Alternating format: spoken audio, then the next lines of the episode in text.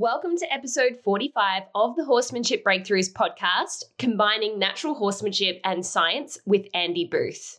I first found out about Andy when I enrolled in the Equisit Fast Track Summit, um, where they had interviews with lots of different trainers. And I heard an interview with Andy, and I just straight away was like, wow, this guy knows what's up because I personally really love natural horsemanship and the things that I've learned from natural horsemanship, but I also am like a logical science based person, right? So I'm always looking for like a deeper explanation or a science based explanation as to why things work. And I'm always questioning theories or things that don't really make sense to me. So I love that Andy has kind of been on that journey and combines the two fields, which are, you know, sometimes conflicting or at war, so to speak. So it was really cool to see him marry those two worlds together both through his interview and then after I listened to his interview uh, at the Fast Track Summit, I also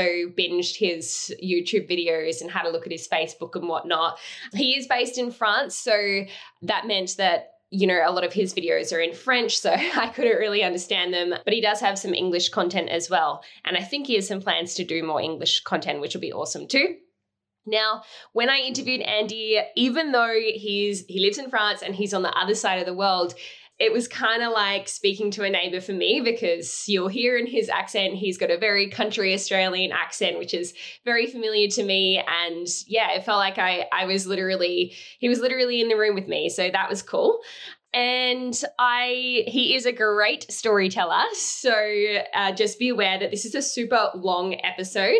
So you might take a few drives in the car to listen to it, or yeah, I was going to put it in two parts, but I thought, nah, let's just keep it all together because you will get kind of lost in his stories, and he's got so much to share. I really liked Andy's um, confident energy and his his real uh, authenticity and honesty, even on controversial topics.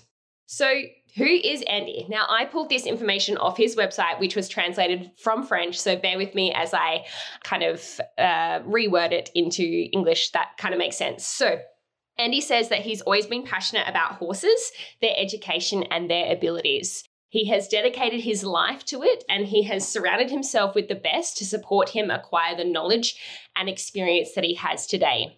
His mission is he dreams of changing equestrian practices towards more ethical riding for more performance, safety, and pleasure with our equine partners. His vision is ethological riding, and he believes that that should be the basis of all riding. His values are commitment, innovation, listening, happiness, love, empathy, non judgment, and benevolence. Okay, so I really hope you enjoyed today's podcast episode interview with Andy Booth. Let's get stuck into the show. Welcome to the Horsemanship Breakthroughs podcast, a source for riding and training insights with the goal of helping your horse be a light, happy, and willing partner.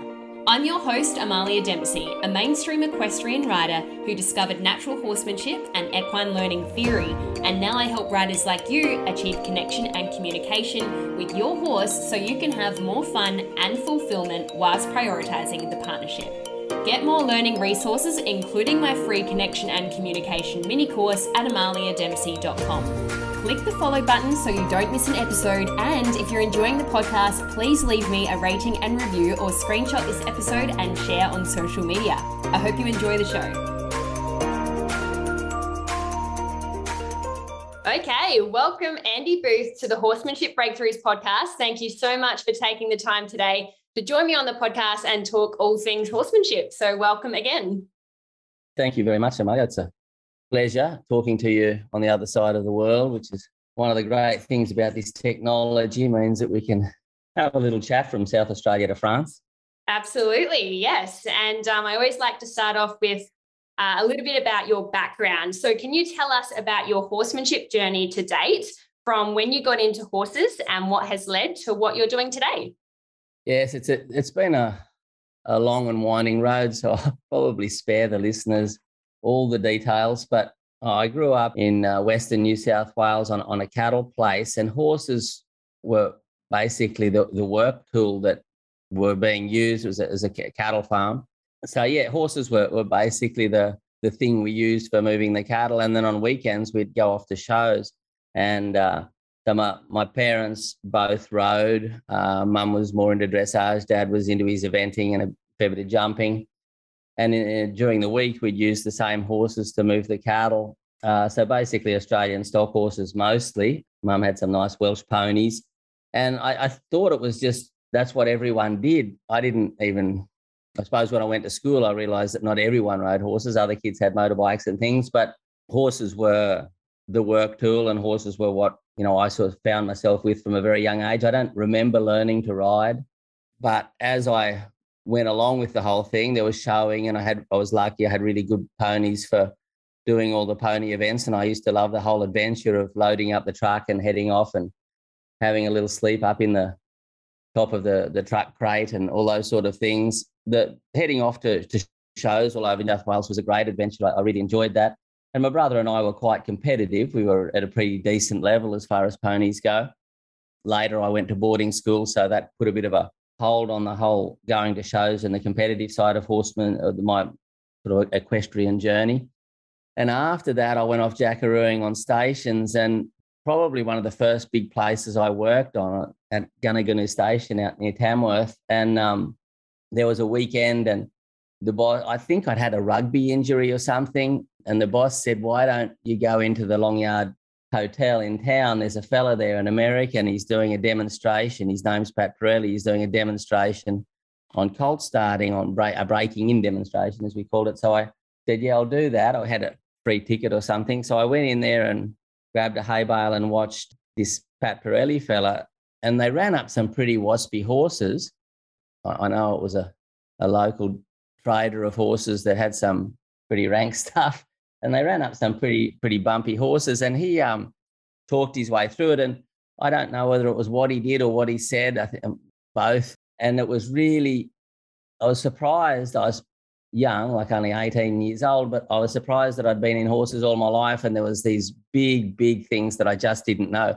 I didn't even know, and I'd ridden and won a lot, in in the whole pony and the and the dressage and jumping world, we were like rather competitive. And I didn't even know that it was the release of pressure that taught the horse how to respond to the pressure. So I thought, well, how do you get which probably sounds a little bit funny today because some of those ideas have, have moved into the culture. I'd like to think so. Maybe not so much here, but at least in Australia, people mostly know these things. You know, they know the principles, the big principles of comfort and uncomfort, discomfort, and, and how to use those things. But when I was like, this is back in about 1988, 89, I didn't even know those things. And I thought, well, that's surprising that you can be around something all your life, or even if you're only 20, for that long and have ridden since I was like four or five and just not know these big things. And so as he talked his way through it, uh, I thought, wow, this is opening up a whole new thing that I just know nothing about. Now, I tried to talk to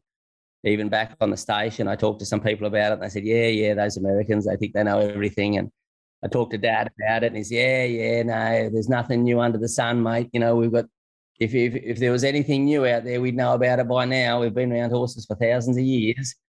And at that time, I know Pat went up to talk to a little bit north of, of Tamworth and went up and spent some time with Maurice Wright. And I, that was the technique that I was using this um, Jeffery method was the technique I was using to start horses.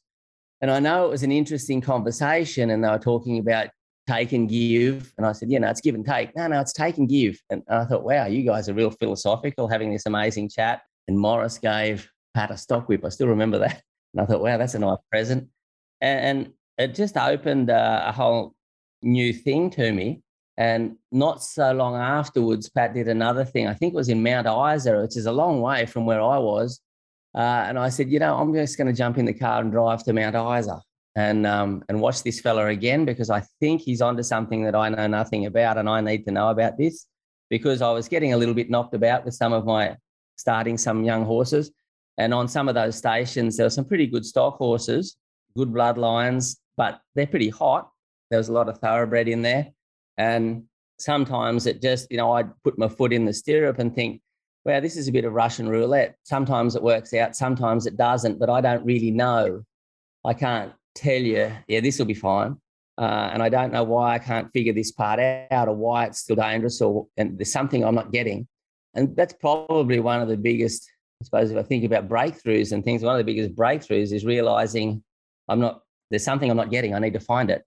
Uh, whereas I think a lot of people sort of block out instead of asking those questions or instead of asking the right questions and saying, maybe I'm not, maybe I'm the problem. Maybe there's something I haven't figured out. So I was lucky enough to have figured out reasonably early and probably watching Pat start those horses, and they were nice, smooth demonstrations. He was able to talk to the people, especially back in the day. Probably if I watched the same thing today, I'd think, oh, that's a bit, you know, that's a bit sweaty, that's a bit dusty, that's a bit wild. But back in those days, it was, it wasn't at all anything that, that I found disturbing. I thought, well, that's nice. And he's able to talk about it, he's able to do it, which was, I thought was pretty classy and explained it well and, and I, I just knew there was something that I, I wasn't onto. And I, I, went home, I went back to the station and grabbed a plastic bag and a piece of bamboo and said, Yeah, I'll do the same thing he did. And then just got thrown uh, on this horse and thought, Okay, well, something's gone wrong because I did exactly what he did and I fell off. And so I mustn't have done because he didn't. So then I went up to Mount Isa and watched him again. And I thought, Yeah, no, there's more to this. This is not something I'm going to be able to pick up uh, either by watching him for a day or even in a two day clinic. And that really started the whole thing. And at the same time, not far away in, in, in Quirindi, there was um, lovely people out there that, the, uh, that were the hills and they were bringing out Ray Hunt. And so there was the chance to go and watch Ray. And so I sat on the fence and watched that. And it was the same experience. I just said, there's a lot of stuff I'm not, I haven't got this figured out. And horsemanship just it was like a, a revelation. I thought, wow, this is, and I still remember it. And I, you know, I, I talked to my girlfriend about it and say, isn't it? What did you get that? And she said, yeah, same thing. I, you know, I, I watched the demonstration and just thought, wow, that's that's I'm missing this. I need this part, and and that was the big thing I think for me. So I worked on more stations right up through Queensland, the Northern Territory, and I tried to apply the thing, but I I knew that I was still missing out on it. And later, I, I thought I've got to find a way of getting more time around this stuff. And I managed in about in the mid 90s, about 97. Funny how things happen. Uh, my father picked up a newspaper in an aeroplane from Sydney, and he said, "Oh, look at that! They're giving out free. The Queen's giving out these Queen's Trust Awards to young Australians in the city, and they can go all over. You should try that with your horse whispering stuff. And you know, the way he said it was pretty derogatory, like, yeah, that that that stuff you're into. And I thought, well, I could have a crack at it, I suppose. And Dad said, yeah. Anyway, it'll only take you half an hour, so do it. And I filled in the piece of paper in the newspaper and sent in an application. And next thing, I got an interview in Sydney. And um, yeah, next thing, I was sitting in Government House there in in Sydney with the Premier and the Governor and all that. And I'd won an award from the Queen's Trust and it was a decent amount of money to go and study natural horsemanship. Now, I found out later that the Queen, I, I knew she loved horses, but I didn't know she was following Monty Roberts and following this whole natural horsemanship thing and thinking there's something in this that's really interesting. And, and probably just it, everything fell into, into place. The, the universe came together, and there I was. I'd won this Queen's Trust Award and so I went to Pat's ranch in Colorado, and he was over the moon because it was, you know, this this young man got sent to me by the Queen of England. he made a big thing about it, and he dragged me all over the states, and I became his Mexican, I guess. Uh, you know, he'd be doing these colt start demonstrations, and someone would have to get on the horses, and and I can understand it now with a bit of age. I think I don't take the risks that I used to take. So, you know, if everything went well, that was thanks to him. And if anything went wrong, it was because I made a mistake. And I was getting on these horses and doing these colt start demonstrations, and it was it was an amazing adventure. Everything, you know, I thought oh, I'll just go home one day to take over the family farm. And while I was over there in the states, I thought, hang on, this is this is an incredible adventure. Uh, we went all over America and did shows. And at the end of that, Pat said, look, you, you can drive a truck and you're handy on the farm and would you like to hang around a little bit longer? And I ended up staying over there for five years. Oh, wow. And eventually I thought, well, I have to do something and make some money one day because I wasn't, it was costing me money to live there. But I thought I'll probably have to grow up someday and do something. And uh, an opportunity came up in France uh, to do something similar to try and bring that stuff over, over to France. I took that opportunity in 2001. And so for the last 20 years now, I've been doing that over here. Now, I took a, a job on a place not far from Paris.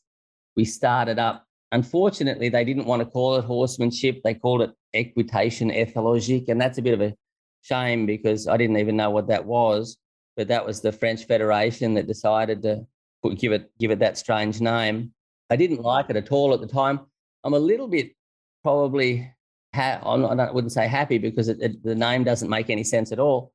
But ethology is a science, and I guess because the scientific community was so against that, calling it that name, that I thought, well, I'll probably study science a little bit and see if I can explain horsemanship in a more scientific term. And so the first person I got onto was an Australian because I thought, well, that'll be easier for me. And I got onto uh, Andrew McLean, and we'd already crossed paths a few times um, in a nice way. we'd already run into each other. It, it, it, I think it was in Equitana in Melbourne and a few other things. And he knew that I was I started this half zebra thing in America, and that she was quite well known, and that I was starting a lot of young horses. I'd heard of him, he'd heard of me, and so we started chatting, and he sent me over his thesis, his thesis from from university, and I and it was really interesting. I thought, wow, that's, I hate that when people say to me, oh, yeah, you've put words on what I already know. And I thought, no, you don't. But anyway, I'll be nice. But I think as far as the science went, it gave a clearer explanation of what was happening than the explanations I already had. So I thought, well, lucky that the French called it ethology because otherwise I wouldn't be going towards the science. And and the science really helped. I like I thought, wow, that that explains a lot of things that are going on in a less anthropomorphic way, in a, in a, little bit more. And, and that really, I, I, I would have thought at the time, oh, yeah, but it won't change anything. It's good to understand, but it doesn't change what I do. I still just do horsemanship, but I've studied the science. It won't change anything. And a, a few years ago, it was really hot. We had this big heat wave, and I pulled out some old cassettes from video cassettes. I still had a cassette video recorder and I put them in. I said, "Oh, look, I'll show you some young horses that I started uh, back in the '90s." And as I watched it, I thought, "Wow, I'm really missing some stuff here back then." And it became clear to me as I was watching those videos that the science had really helped. That understanding the more the the better we know the subject, the better we do the subject. And I thought, I'm glad I, I ran into that science because I think it. I was a little bit lost in the whole leadership issue of okay, I've got to be the boss and he's got to be respectful, so I'll make him respect me. And I I was a little bit off center there, and I think the science helped me with that. And as I was watching those videos, I thought, wow, I have changed, which was quite interesting. And so I've put the two together and started up something that's called Horseman Science. And it's basically horsemanship with a more scientific explanation of what's actually happening. And I worked there out of Paris for about 10 or 12 years and then eventually moved down towards Bordeaux in France and bought my own place. And I've been teaching clinics and I've started up an online thing and it's fun. I, I just, it's um, something I would have been just a dream 10 back when I was into horsemanship or back when I was studying pattern, all that it was just a dream to say, if you could do whatever you wanted, what would you do? And I said, well, if I could do whatever I wanted, I'd be paid for working my own horses. But, yeah. You know, that's just, Yeah. you, can't, you, you can't have that. and then this online thing came up, and I thought, you can. You can. You can just train your own horses. You get in front of a camera, you explain what you're doing, and you put it on, and there you go. Now you're getting paid for training, working your own horses. I thought, well, isn't that the greatest thing that ever happened? So, um, yeah, that's that's basically the journey, and I still fascinated by all aspects of it. I work a lot with sport horses over here.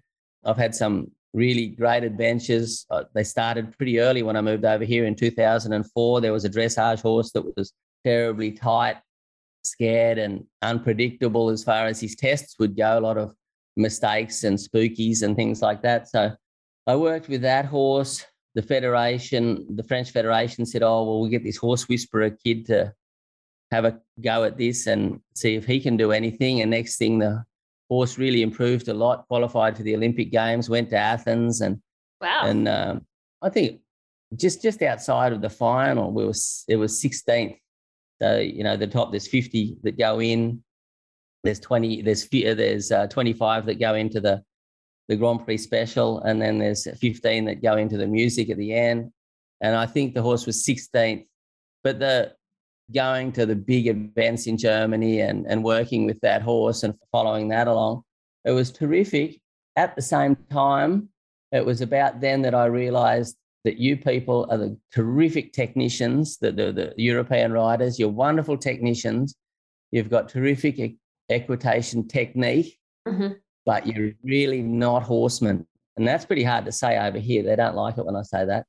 But there's a lot of horsemanship that's missing. They're terrific technicians, they're incredible pilots. Some of the show jumpers I work with, you put them on horses, but I wouldn't like to try and steer them around. But they, they're out there jumping 160 on these on these horses that are basically out of control but they're really good pilots, but they're just not really good horsemen. And I know when I started teaching some professional clinics over here, one of the first questions I said was, okay, you're all professionals. You tell me, how does a horse learn to stop? And I said, oh, well, you know, you pull on two reins. And I said, yeah, righto. Oh, well, you know, I block my back and I block my seat and then I pull on the two reins. Yeah, no, I, I do this and I do that. And I said, you're all giving me techniques. I want to know, how does a horse learn that when this happens, I need to stop my feet? And it was probably like my thing in the 80s when I first saw Parelli. I thought they're looking at me like, what are you on about? And I said, and I, I had to get diplomas and things over here. And as I studied my diplomas, like I had to do my French equitation diploma to be able to teach, to be allowed to teach. It's, it's the rules over here. Mm-hmm. So as I studied my equitation diploma and I passed all my different levels and things like that, as I was studying the books and getting the lessons, I realized that you know how to ride horses, but you don't know how horses learn. And um, and that was a big thing to me. I thought there's an enormous place for me over here. Now, the fact that they might need the information and do they want the information, that's two different things. But there's enormous need for, for horsemanship over here, especially in the sports world, because I think they're missing out on some of the best horses. I think the best horses ask the best questions. And because the people aren't coming up with the right answers, they're missing out on some of the great horses. Some of the great horses are ending up, you know, getting thrown off to the side because they're not understanding how to how to educate those horses correctly. And probably in the last few years, I've almost separated in at least in my head equitation and education. I said, you're really good at equitation, but you're just not educating them. And that's the sort of where I'm up to now is the clinics and then doing more and more online stuff because I really see and, and, need. I think there's, there's two things that are going a little bit wrong. They're breeding some wonderful horses over here in France, the terrific sport horses, especially in the show jumping and the eventing world. But I think they're, they're missing out on getting a good foundation on those horses and getting the horses well educated, basically because the people aren't educated enough to educate the horses. Now, how can I bring that to them in a dip- diplomatic way without offending anyone? That's another story. But yeah, yeah, I get what you're saying though, and I I definitely can relate because I've kind of been that rider who felt like she was a pretty good pilot, but when it came to any sort of groundwork or um, like helping a horse through a problem, say trailer loading or something like that, I really didn't have the skills. And in fact, if the horse was kind of a little bit unruly, so to speak, I'd just say, "Oh, just get me on, I'll be fine." Which I would not do now. I've got a lot more skills on the on the ground now. But going back to you spoke about uh, where you were teaching some riders and you were asking them about how the horse stops. Can you tell us what sort of answer you were looking for? Like, were you looking for them to talk about operant conditioning or pressure release, negative reinforcement? Like, what sort of answer would you have wanted them to say ideally? I suppose something to do with those aspects of learning theory would have been good. Just understanding, and even without going into the science of it, saying, well, I, I put on a pressure, which it's funny because I've changed the, con- the, the, country and the continent uh, that I've worked on a few times now. And everyone has these techniques and they're all so sure that that's the right technique. So a direct rein in America isn't the same as a direct rein in England or over here. Over here, they point their thumb out to the side and It's it's but they, you know, that's how you do it. It has to be done this way. And I know they get obsessed with techniques and said that the if you want a horse to work long and low, this is the technique you use. I said, well, you can basically do anything. You know, you can kick him in the belly and get him to lower his head. You can do. It doesn't really the button itself is not the most important. You know, how do you back up a horse? However you want. Yeah. You know, as long as it's exclusive, as long as it makes sense to the horse, as long as it can separate it from any other buttons, Mm-hmm. It, it, the technique itself is not, they're not washing machines, you know, they're not, they don't, don't have buttons on them. Exactly. And I was, as I was talking to these professionals, I was getting the impression that you people think they've got buttons on them. And if you press the right button, you get the right response. And that, uh, I really liked a, a, study that was done with some Dutch horses with these KWPN uh, Dutch horses where they had 50 odd horses, which you could get on. They weren't started enough to do anything with, but you could get on and so they got some young kids together and uh, got on these horses and then put on the aids to go forward. So, you know, bring your seat forward, squeeze with the legs, and see what the horse does. And about 30 out of the 50 horses just looked back at the rider's legs. A couple of them got frightened. I think six went backwards and six went forwards. So it basically meant that you've got about 12% chance. If you push on the right button, you've got about 12% chance of getting the right response, assuming that the horse doesn't know the right response. It doesn't, it doesn't get born. You know, like you buy a, a four-wheel drive, it's got GPS in it and it knows where to, it, it can tell you where to go and all that. But they don't, horses don't turn up with equitation built in. It's not built in. So I was figuring out at this time early when I came over here to France. I see you, you think that these horses know equitation, they just don't. So you need to find a way of explaining it better. So I guess I would have been hoping to get some sort of operant conditioning, probably through negative reinforcement. I put pressure on. The horse knows what it can do to remove that pressure. And I think that's something, you know, with all horses in anything you do, if you put pressure on a horse, yeah, it has to have a solution. You just can't have pressure without solutions. And what I see a lot of horses running into trouble with over here, it's not the big problem, but it's one of the big problems is there's a lot of pressure that horses can't remove. They don't know what they can do with it, whether that be mouth pressure, whether it be leg pressure, whether it be how they use a whip. You know, sometimes they're, they're, they're using it, the horse kicks up in the air and it stops. And they say, oh, look at that. Every time I use the, the dressage whip on him, he kicks up in the air. And I thought, well, you trained him to do it. You've done it brilliantly. And so many of these bad behaviors are learned behaviors, mm-hmm. but the people don't realize is that they're, they're, they're teaching the horse things that they don't need to teach the horse to do. And I remember a, an old man in America who was watching a demonstration and he looked at me and he said, Ah, seems to me the horse spends a lot of time learning things he just don't need to know. what a good American accent. I thought, gee, Ronnie, you're onto something there.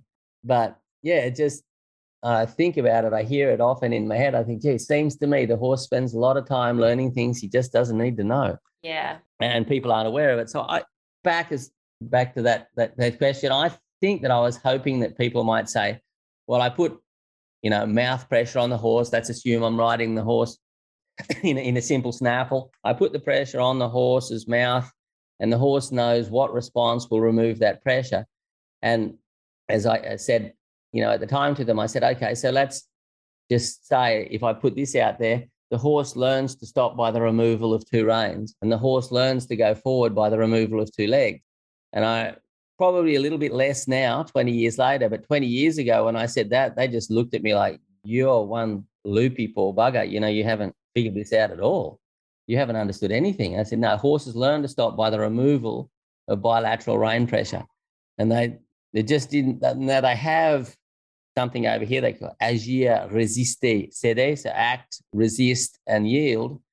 But the whole yield principle wasn't, you know, when he's done well, give him a rest. But that's not yielding. It's not when he's done well, give him a rest. It's the timing is so precise.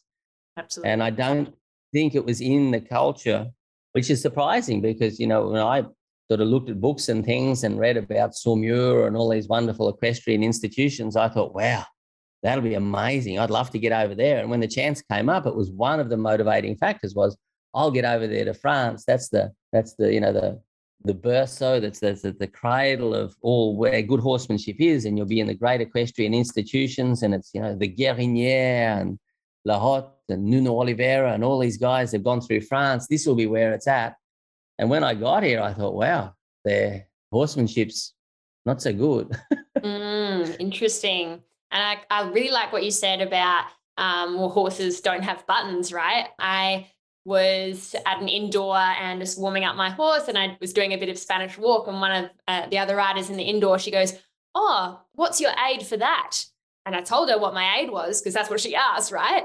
But then afterwards, I thought she wasn't really asking me what my aid is. She was asking me what she really wanted to know is how do you teach that? Because it's not about cool. the aid; it's it's about how you get there, essentially. So yeah, I really like what you said there about horses don't have buttons. And we just touched on earlier um, about breakthroughs. And of course, the name of the podcast is Horsemanship Breakthroughs. And I'd love to know from you what has been your biggest horsemanship breakthrough to date? I don't know whether it was the science. I, I think it, as I said, I didn't think it changed anything, but then it did. I, of course, you know, if I go to the big, the the big uh, sort of smack in the in the face that I got was back in the 80s when I saw that demonstration, that colt start demonstration of of uh, of Parelli's, and uh, maybe if I saw it today, it wouldn't blow my socks off like it did back then. But in 1989, when I saw that and heard how he explained it, I thought, wow, that's I'm missing out on something. So that was the big one, and then putting the science to that was um, it explained it. It gave me a little bit more clarity because there was some of the things about the whole hierarchy issue and make the wrong thing difficult and the right thing easy. But what's wrong? And then I suppose when science came along and said, "Oh, well, horses don't really know wrong from right and good from bad," I was like, "Oh, well, that's interesting." So they're not actually wrong; they're just. And Ray Hunt used to say that. He used to say, "No, the horse isn't doing it to be wrong." I thought, "Okay, he's not doing it to be wrong, but it's still frustrating or frustrating, as he used to say. So I, I think understanding that horses have great cognitive capacities and incapacities and understanding what those incapacities are. They don't have moral capacities. They don't know right from wrong. They don't know good from bad. They're just trying to find a way of improving their situation. And that was a big help to me because I, I think it stops you taking things personally. And a lot of that you can get the frustration out of the out of the human, I think it makes it a lot easier for the human to get the frustration out of the horse. And I, I use the word frustration on purpose because Ray Ray Hunt used to say that. I participated in quite a few clinics with him. He used to talk about the horses getting somewhere between frustrated and flustered, and they get flusterated. So I, I think understanding what was going on helped me get less flusterated and therefore the horses get less frustrated. So I would say the horsemanship was a big breakthrough. The science was a big breakthrough.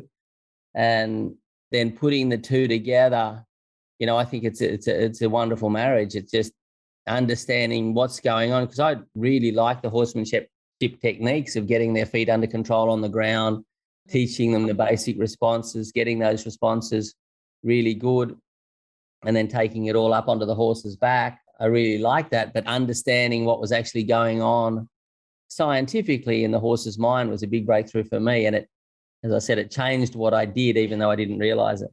Yeah, cool. And um, I know that the the science crowd and the horsemanship crowd don't always agree on everything when it comes to horses. What do you think are the main conflicts between those two kind of fields, and um, what are your views on those conflicts? Yeah, it's it's a real pain in the bum that because I've like I participated uh, some years ago now. I was at Saumur, big equestrian institution over here, and the annual conference of ISES, the International Society for Equitation Science, was was there, and I'd been talking, working with Andrew a fair bit, and he said, "I'll bring a couple of horses along and do a demonstration." So I did, and I explained in scientific terms how the horse was, was learning things, and it was a really good success. But it, it's um, you know, some of the comments were, yeah, you can tell he's into natural horsemanship like it was a bad thing. And also, I noticed that the scientists, they weren't really big on the whole, oh, yeah, he's one of those horse whisperers. And I thought, well, hang on, you people are going to have to get an open mind. The scientific people need to come to, towards the people that work on the ground, on the on the ground, towards the people that are the practical workers, those of us that are actually training horses. And we need to go towards you. But for some reason, the scientific people are saying, oh, yeah, these dumb horse people, they don't understand the science. So they're pushing them away. And I, I was talking to a farrier last night, and uh, as we were walking, uh, talk, talking together, he said, "Yeah, I'm going to do this um, this course on podology. I don't know how you say that uh, on barefoot and all that sort of thing." Mm-hmm. And I said, "Oh, that's interesting." He said, "Yeah, I've wanted to do it for a while, but it's really hard because every time I go towards them, they say, "Oh, you're a farrier. You're horrible. You put shoes on horses' feet. You're a nasty, nasty person." So then you don't want to go and do their course. You say, "Well, bugger you. I'm not going to go and study with you if you're going to just treat me like I'm a horrible thing." And sometimes with the scientific world, it was a bit the same. Oh, yeah, we've got to get science in there and get these silly horse whisperers out of there, and they're all bad and they don't understand anything. And I, at the same time, you know, I'm watching people starting colts, and there's a there's a really nice generation, I think, coming through now, sort of as I Facebook along and I watch some of the young fellas starting colts and, and some of the the really nice stuff that I'm seeing all over the world thinking that's really coming along nicely. Now, the scientific people can't criticize that because it's good, it's nice, they're getting the job done really well, but maybe they don't have the scientific aspect. So, if the two people need to have an open enough, that the scientific people need to have an open mind and go towards the people that are working in the dirt. And the people that are doing the stuff probably need to go towards the science, but for some reason they're pushing each other apart. And I didn't even go to the last big scientific meeting because I thought it'll just be a bunch of intellectuals talking about what we all should be doing. While the scientific, and I've, I've had scientific people come here and say, okay, well, I've got one here that they've sent me because they can't clip it. It's a very good dressage horse, but just they cannot uh, get the clippers anywhere near it, uh, which is making the whole competition circuit a little bit tricky. Would you like to do it? And they say, oh, no, no, no, no, no. You, you go in the round pen, you do it. I said, well, if you know what you're doing, do it. Show me. You show me. oh, no, no, no, no, no, no. No. I'm not going in there. That wasn't kill you. I said, well, I know that, but you know, if if you're going to know what's happening, so the theory and the practical, it's always, and I forget the phrase now, but you know, the theory without the practical is just sterile, and the practical without the theory is kind of blind. Yeah. So Uh, somewhere we've got to get the practical and the theory together. And I think the scientific lot, they're mostly theoreticians. They're, they're into the theory of it, but it's pretty sterile because it's not being taken into the into the round pen.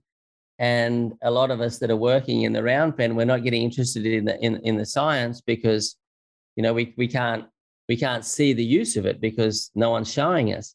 So somewhere the, the theory and the practical need to come together. And I know people like Andrew and some others have done that, but I still think there's a long way to go. I think there's some really good practical stuff in that horsemanship world.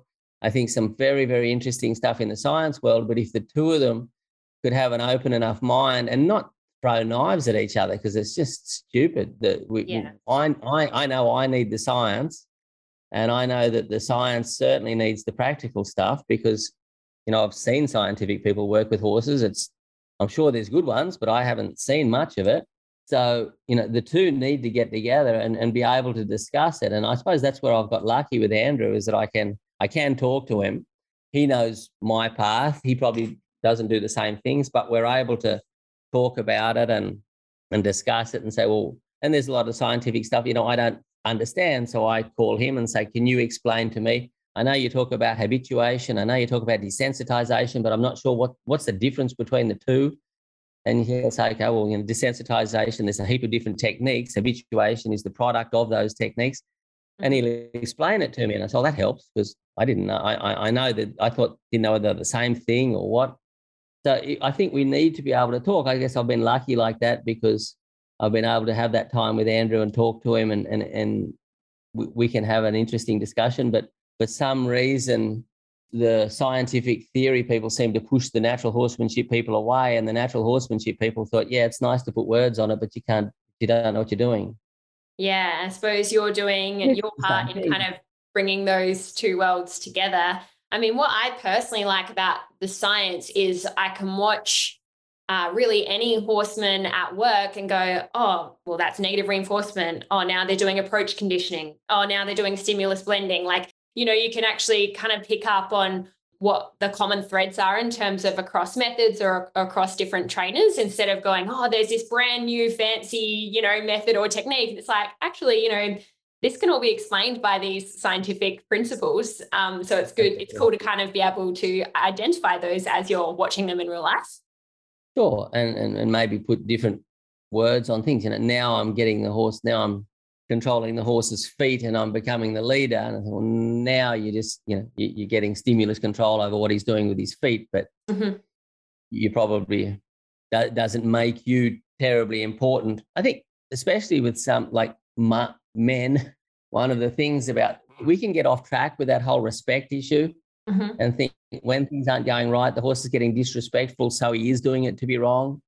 I remember working uh, with a, with a fellow once. Um, there, there was a few of us, a, really good friend of mine from Australia, and and we were working these horses. We had been for quite a while together, working together, and we had a good thing going. And this guy from South Africa said, "Oh, can I come in and work a, a young one with you?" And we said, "Yeah, yeah."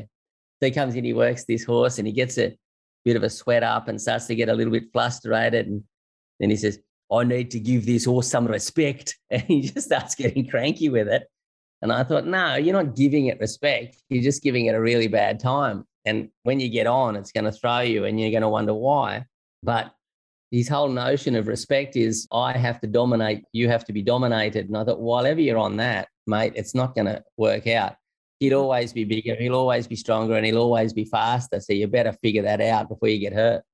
Mm-hmm. And and I think that you know having this the science in there to say no no that's not what that's is not what's happening uh, that, that I know it helps me to say okay what is really happening and what isn't really happening the horse is not being disrespectful he's not you know poking fun at you he's not showing you his social security card and any of that none of that is happening uh, and I think while you're interpreting things wrong you're probably going to react to them in the wrong way. So interpreting things, and that's the great thing I think about the science is that it helps us interpret what's actually happening.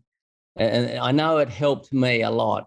A lot of people I talk about it and they say, yeah, yeah, but I've never seen any of these scientific guys. They can't actually do anything. And I well, that might be true for, I'm sure there are really good ones out there with horses, but I think if we can have an open enough mindset, knowing what's actually going on, interpreting the situation correctly, can mean that you react to the situation correctly and then you won't get yourself into trouble. Yeah, for sure. On a completely different note, could you tell us what has been your happiest horse memory? Yeah, I, I had a glance at the questions and I probably I did I, I thought about it before. I thought, should I actually get prepared or should I just run, run these? And I think you know, often at the, at the last night I watched a thing about Paul Hogan and I, miss Australia quite often. And I was watching a thing about Paul Hogan last night, and he said, "Oh no, I never followed a script or anything. I was always much better if I didn't." And I thought, "Oh, well, I might be like Hogs. I might be just better I. I like it. I saw the question go by, go by and thought, "Wow, happy, you know, best horse memories and and and things like that."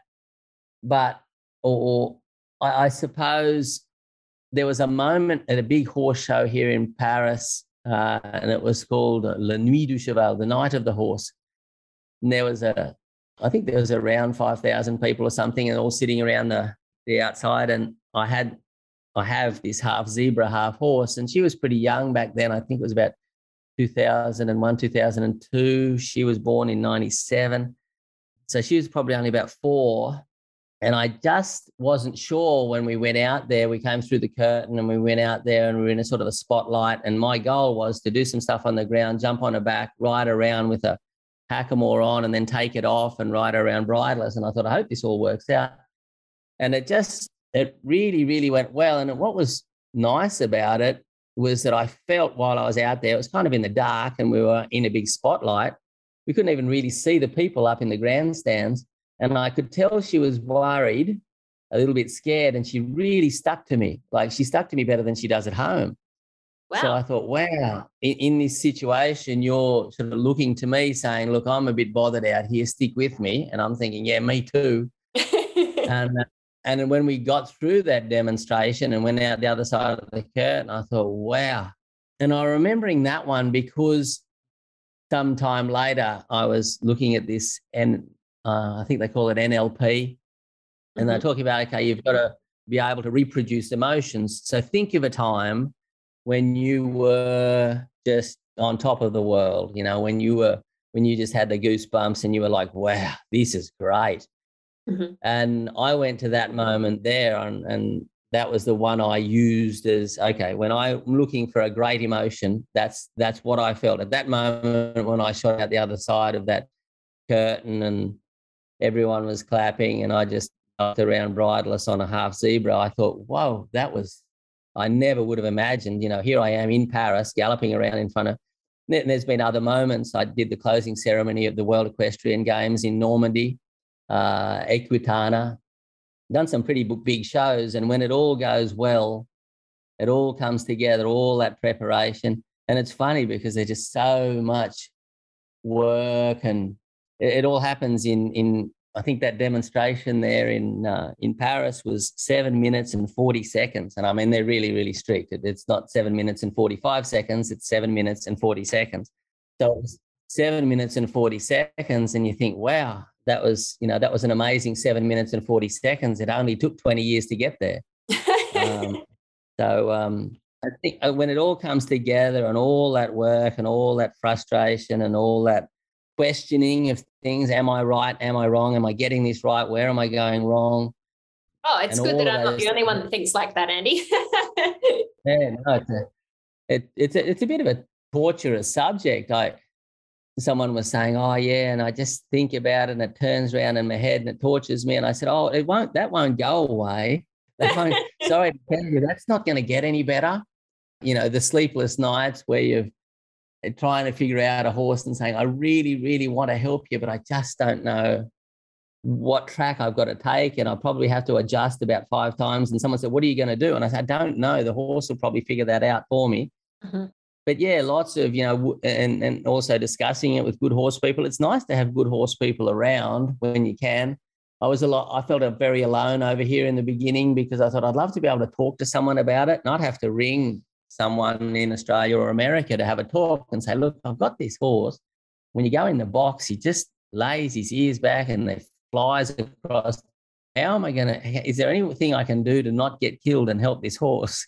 but you'd have to i'd have to find someone that would know because there was there just wasn't that good horsemanship here to be able to get helped out and uh, and now when i'm working with horses i can talk to people and say uh, what would you have done or and it's filmed sometimes i watch these films of myself because i'm doing so much stuff online now so i watch what i'm doing and i judge myself yeah oh gosh that was a bit of shitty timing right there oh god missed that. Horse just sent you a big fat text message and you didn't even read it, you idiot. uh, but but I think that's also it, it, has to be there. If you can't, in, in French, it's called a remise en question. It's just just asking yourself the, the right questions and saying, Am I wrong?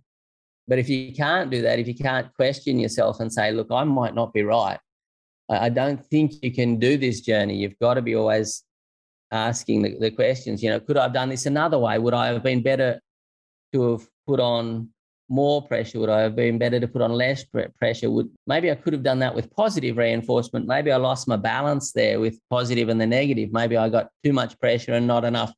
You know, maybe I I I, lost the balance between the uncomfortable and the comfortable. I might I made the right thing, the wrong thing difficult, but did I make the right thing easy enough? did the horse actually win in what I was asking it to do? Did the horse, did I give the horse a clear frame of this isn't going to work for you, this is? And did the this is, did it profit the horse enough? And, and it goes back a long way. Maurice Wright said, look, horses are easy.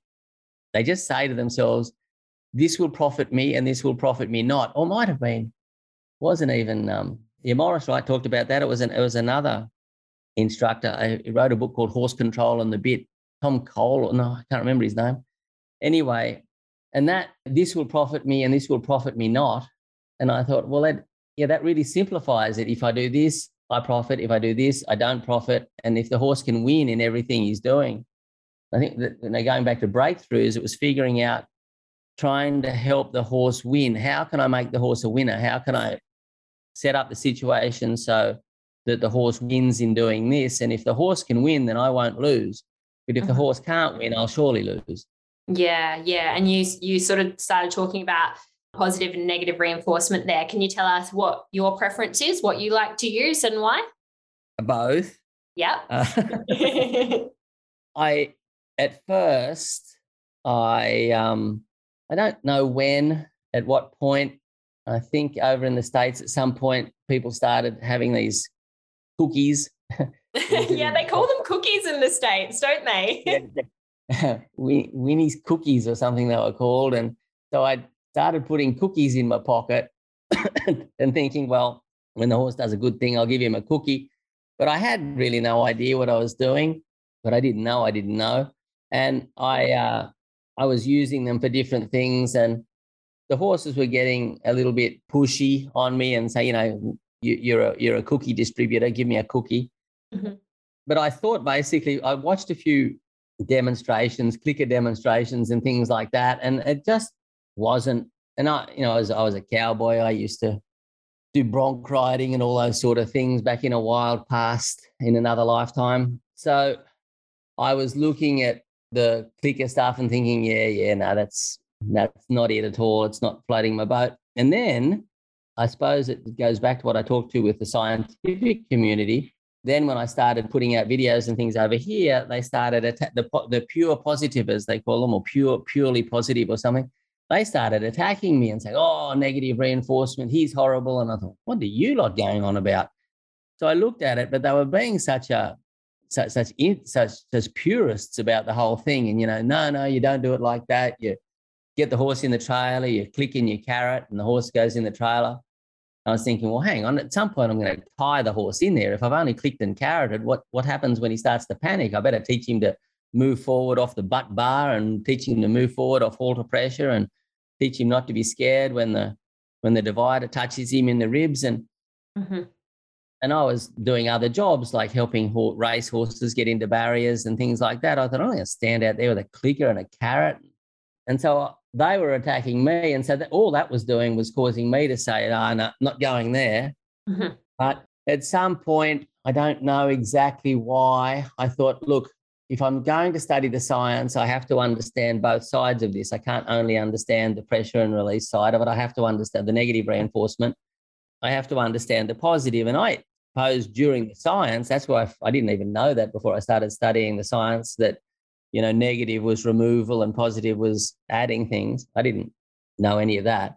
So I started understanding that. And I thought, well, I better study the subject because I only know about the negative side of things. I don't know the positive.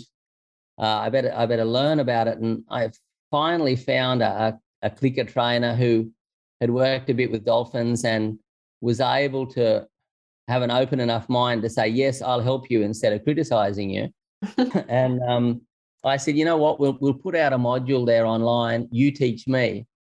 And so she said, okay, well, I'll come out to your place for a week and I'll give you lessons and teach you how to use the clicker. And we had a few subjects like a, you know, a horse that was difficult to clip and a horse that was difficult with this and a horse that didn't want to go into this area or whatever. And I could see that there was interesting things in there. And I had a horse, couldn't put a bridle on it, go over its ears and it was really delicate, like really when I was in a in a stable with it and trying to touch it around the ears and things. I thought, oh, this could get pretty dangerous.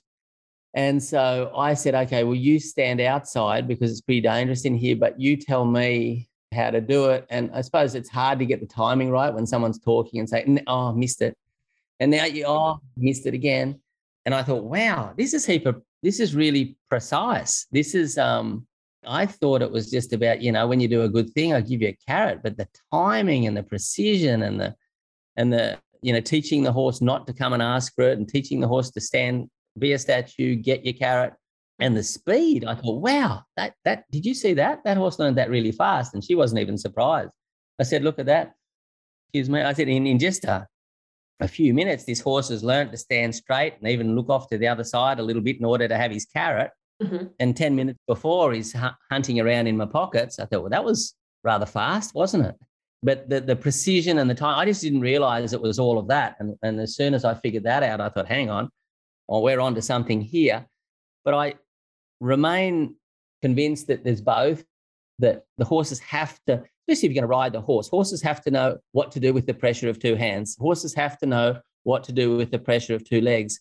Horses have to know what to do with halter pressure or if you're going to tie them up and stuff. Mm-hmm. And the horses also should know, even when you're using a dressage whip or something, they should know what they can do in order to stop it. Mm-hmm.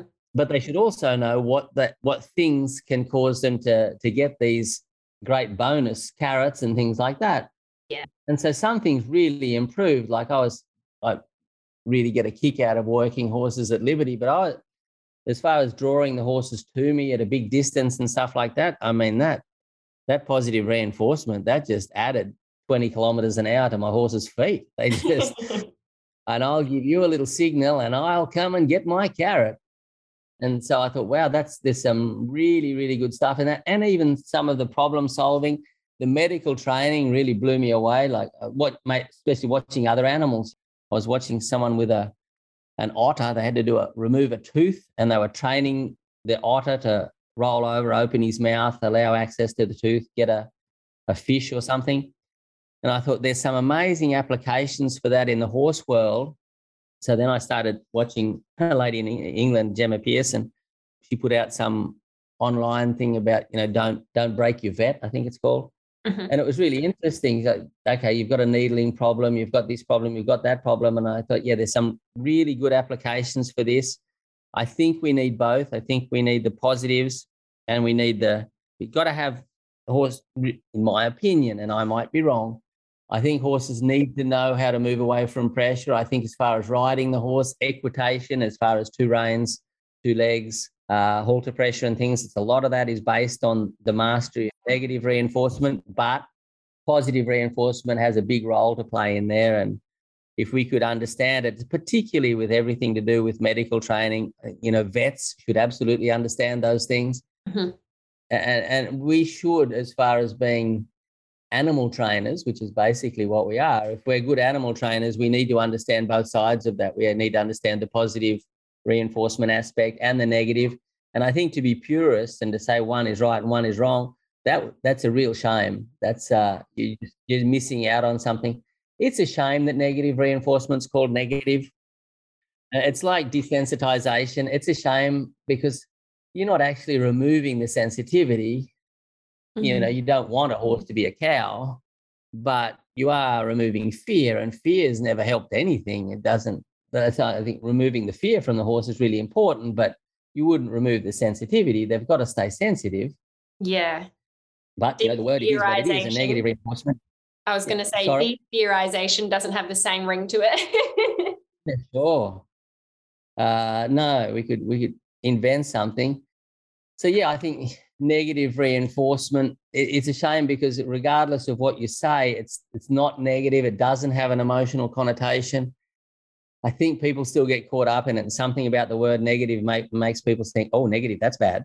Yeah, um, naturally, yeah, yeah. But that's why I use the example. Often, I'll often use the example of positive punishment and saying, "Look, if Amalia does something wrong, I'm going to give her a smack and." That's called positive punishment, but she didn't like it. Positive isn't positive. Now, you know, punishment's a whole other big subject out there.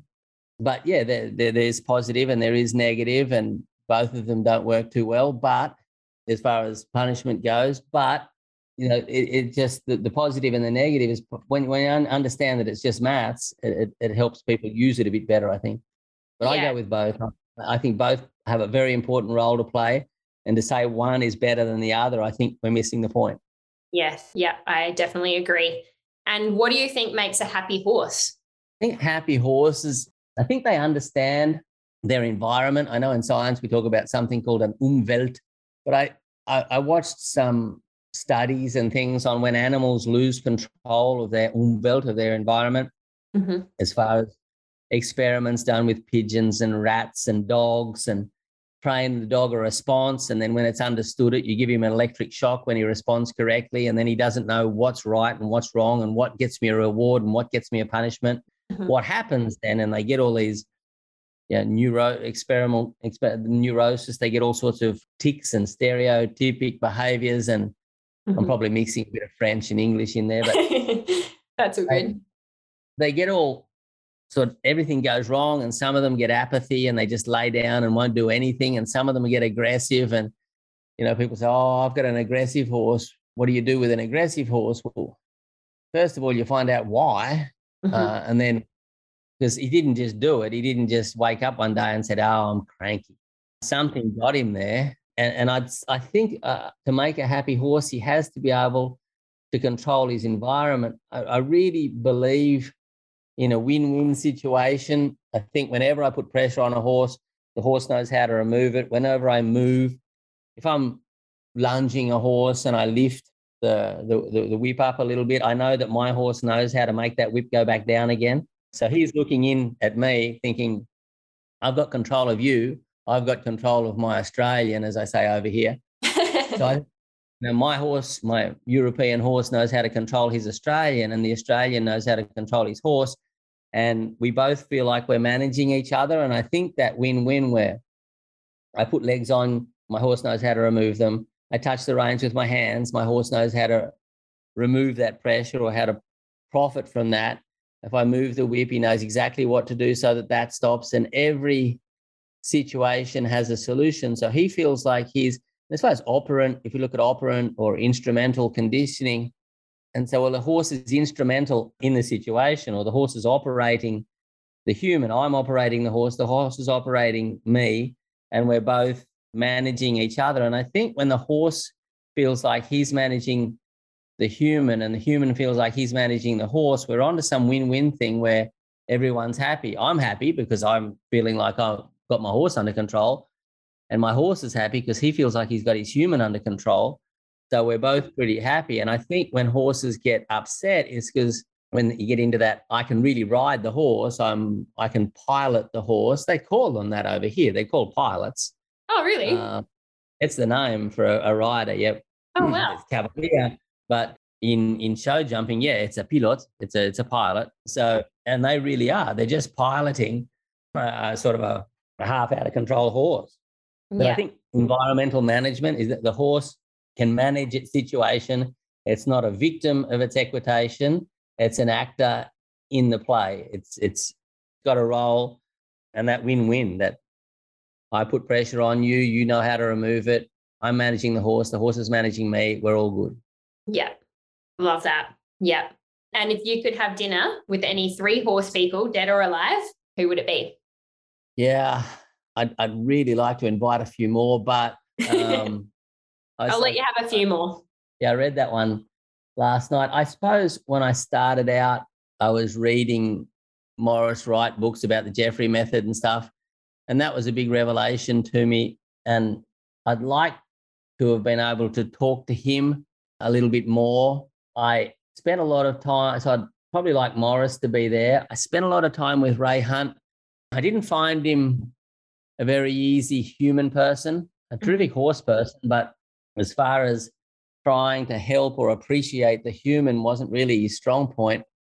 And from what I can gather, I've seen Tom Dorrance. I just didn't get to spend any time talking or, or discussing anything with him. I'd like to talk a little bit more about that because I know he touched on things, but he wouldn't go there. And it's just a long time ago now. But he said, look, there's there's the mental, there's the emotional, there's the physical, and there might even be a spiritual aspect in there. And I remember thinking at the time, well, what's that about? Because you're a pretty down to earth cowboy. You're not. He's he's not woo woo. So mm-hmm. what what is that? What's that about? What happens? Because something does.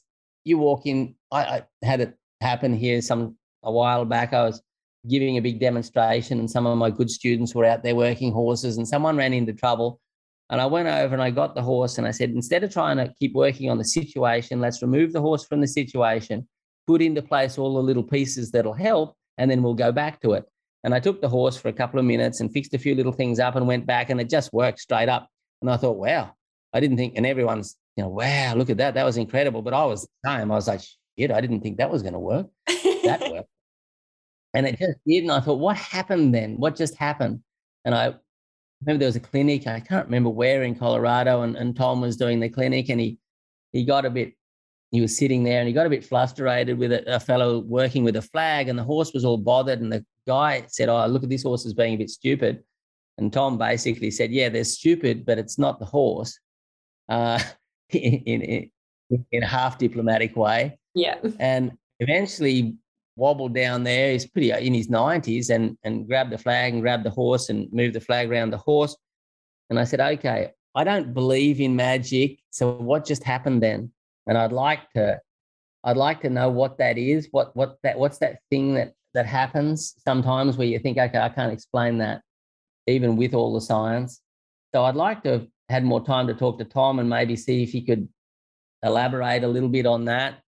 I have had the chance. I suppose I've been lucky. I've had a lot of had the chance to sit down and had dinner with at a table with Buck Brannaman and and talk about things without getting terribly philosophical about the whole thing. So I've been a bit lucky. Oh wow, that would have been awesome. Um, well, was that one of those benefit concerts? And it's just they they draw people out of a hat and put them on tables together, and next thing, uh, I end up sitting at a table with Buck. I, I did turn up one night at about three or four in the morning with a truck running late to a thing in Fort Worth, and and rolled in there and started unloading the truck, and there was Buck.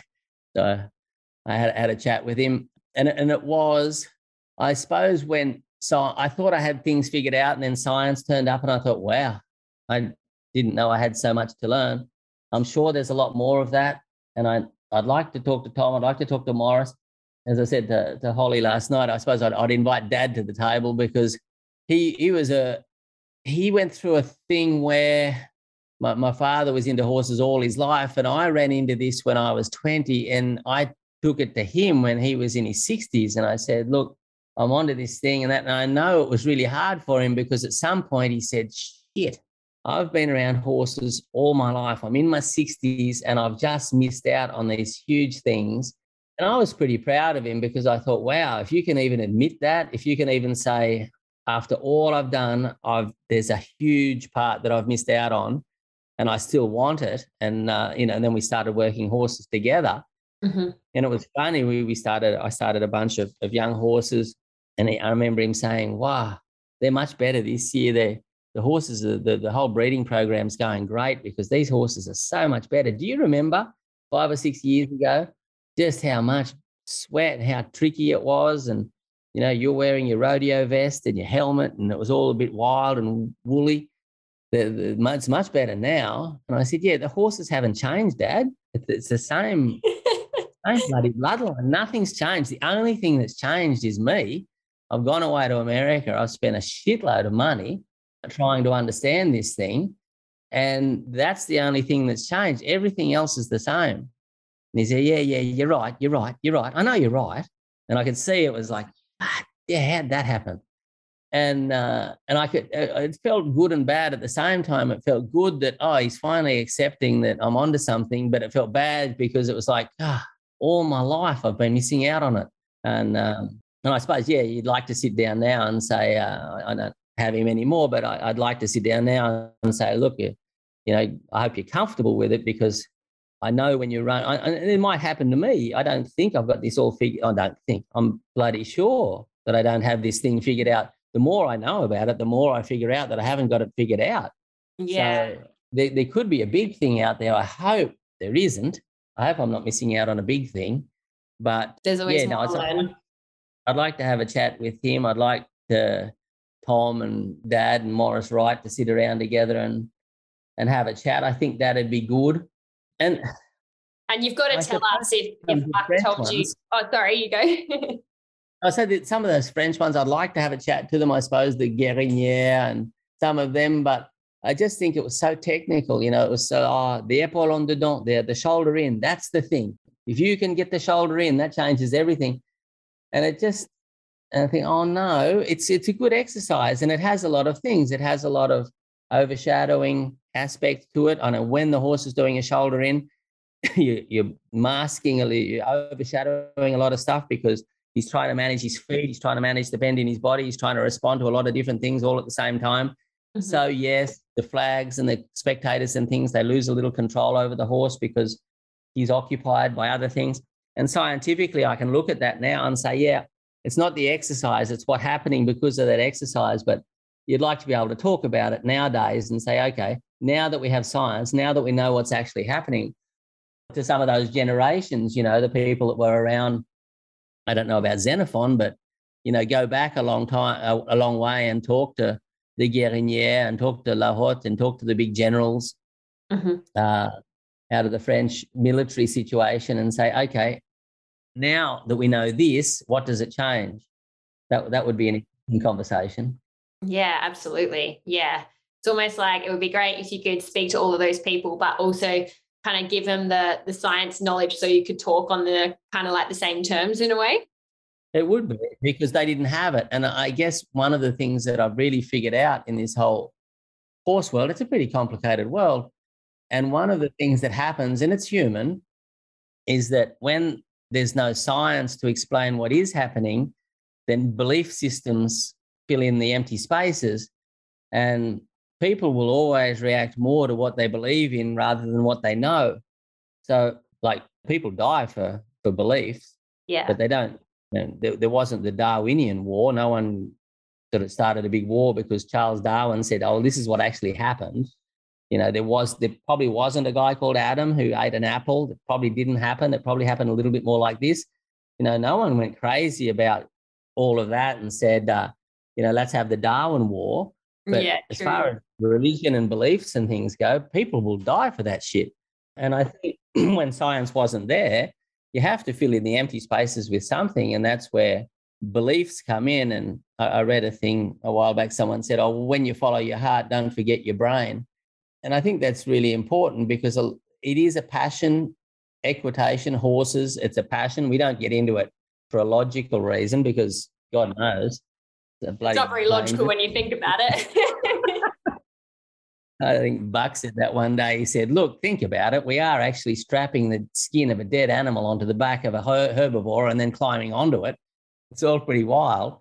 So, and, you know, it's expensive, it's dangerous. It's, it's not a logical thing to do, but it is passionate. it, it is a huge passion.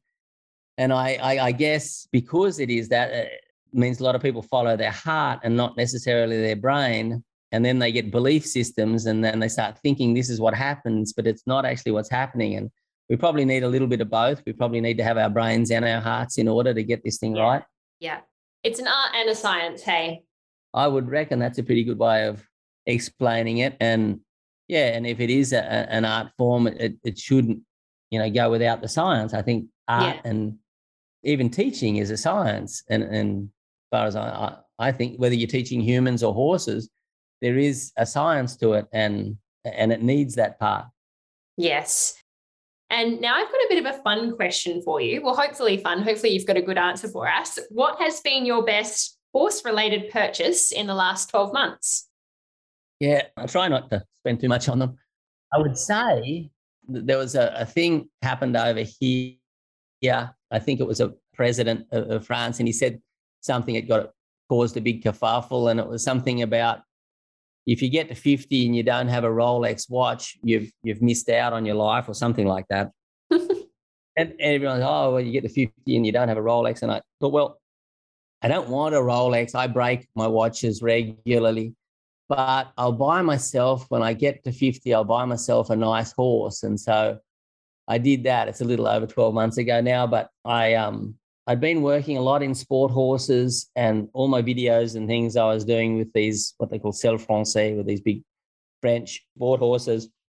Because I thought, well, if I do the videos with a with a Portuguese horse or the Spanish horse, people say, yeah, yeah, but that's they they're good at that.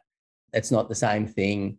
And if I do it with a, a quarter horse, they'll say, yeah, but they're too easy. So I did everything with these French sport horses, but I wasn't doing it for me. I was doing it for the videos. I was doing it for the French public. I was doing it for a lot of other reasons, but I wasn't doing it for me. And then when I got to the other side of 50, was a little bit surprising when I think about, you know, some of the things I did up in the Northern Territory and the stupid rodeos and the dumb, crazy things I've done. I thought, well, I didn't think I was going to live to be this old. I thought, well, I'll buy myself my, my Rolex watch, but it won't be a Rolex watch. I'll buy myself a nice quarter horse. And I found a nice quarter horse that had uh, started off in Italy. Uh, and I thought, yeah, I'll I'll go and have a look at this horse. And I took him into a round pen. I thought, well, I'll look at him on the ground because, you know, the ridden stuff, he knows a little bit of that. But so I took him on the ground and he just got all playful. And I thought, this is cool. And I think I only looked at the horse for about half an hour and said, yeah, I'll buy him. And the person was like, wow, that was okay. That was easy. Um, yeah, I didn't even negotiate or anything. I said, oh, if you can get him to me, I'll buy him.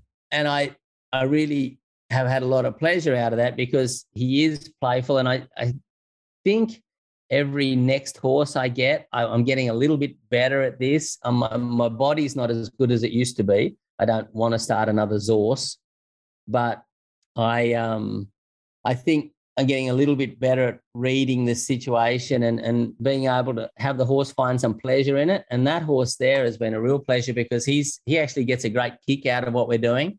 He likes it. And I think I've been looking for that for a little while. I've been missing it a bit. I watch cutting horses and think, wow, that horse just turned into a border collie. And I used to love dog training because dogs just seem to love working dog training because they just seem to love it. Yeah. And they get, they shake, they just love it. You know, you're standing there waiting for the, to cast the dog out. Uh, I did these sheepdog trials when I was younger and I just loved it.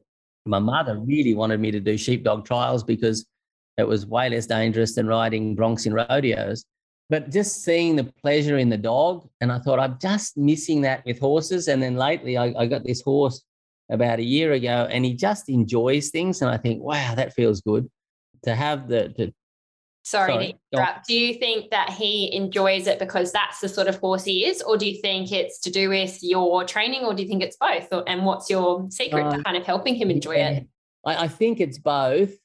I think he loves understanding. And I think, to go back to what I mentioned before, I think he loves being able to manage the situation. Yeah. I know if I do this, I got you. I got you again. I got you again.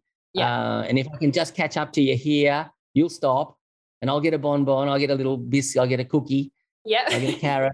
And then he gets a whole kick out of the thing. And, and, uh, it, it, it excites him in a nice way because I know some, especially some stallions and things. I sort of touched on the subject of carrots and and they got excited, but not necessarily in a good way. Yeah. Um, he keeps it all together, but he gets a kick out of it. And I don't know if in his past, like when he was started in Italy and stuff, if he really had control of his environment or he was just a victim of it and said, Now I'm going to make you spin, now I'm going to make you stop. And he didn't really have control, maybe, of of his human. And the fact that he has, it, it, he gets a kick out of it, and you can see it's it's fun to him. He gets a a really funny little eye. He's got very readable little eyes, and I I think that was the you know as far as the last twelve months with horses, that was the it's got I've got a real kick out of the fact that oh this is nice. You know, it feels good that my horse is enjoying this because I've often had a a kind of a quandary, a bit of a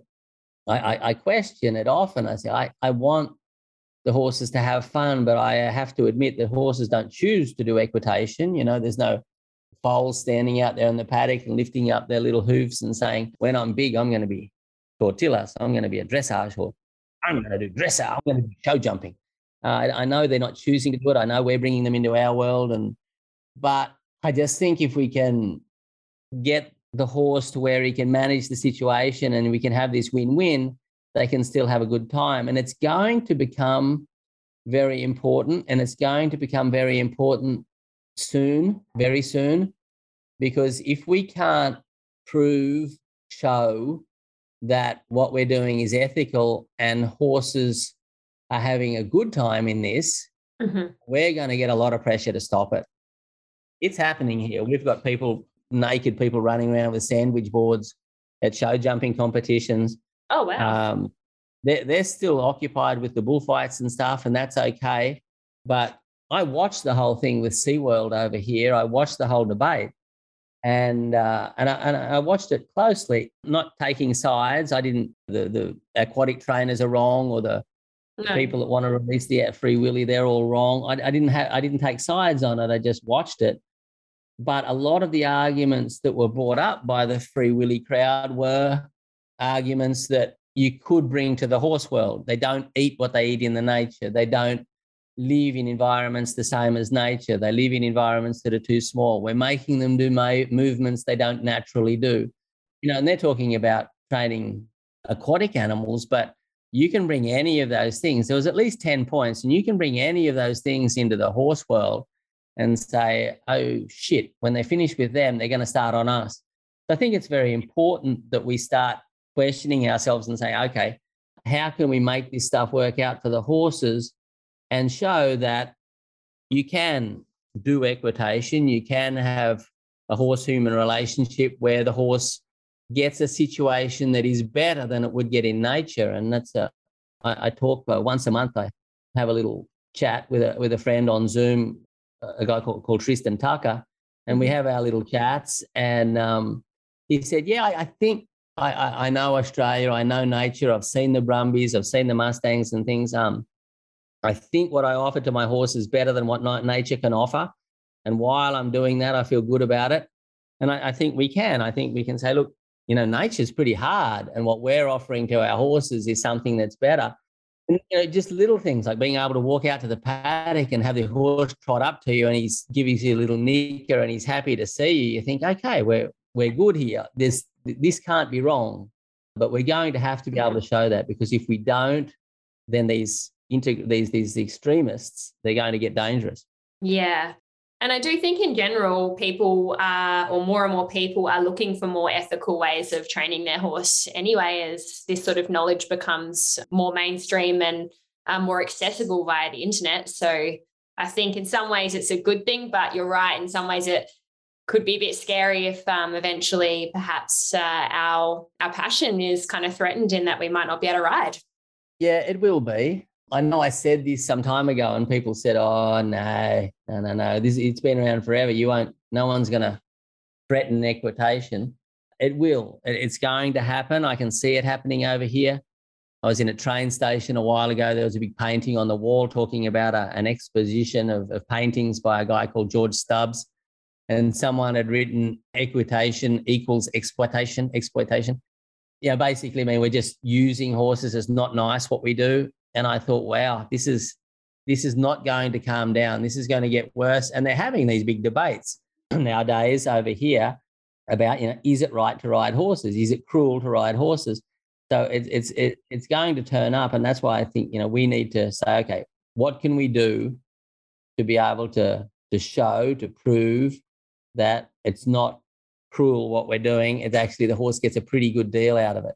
And I, I, think when I work with this little horse and I see he's having fun, I think, oh, okay, I feel this is great. This is what I want.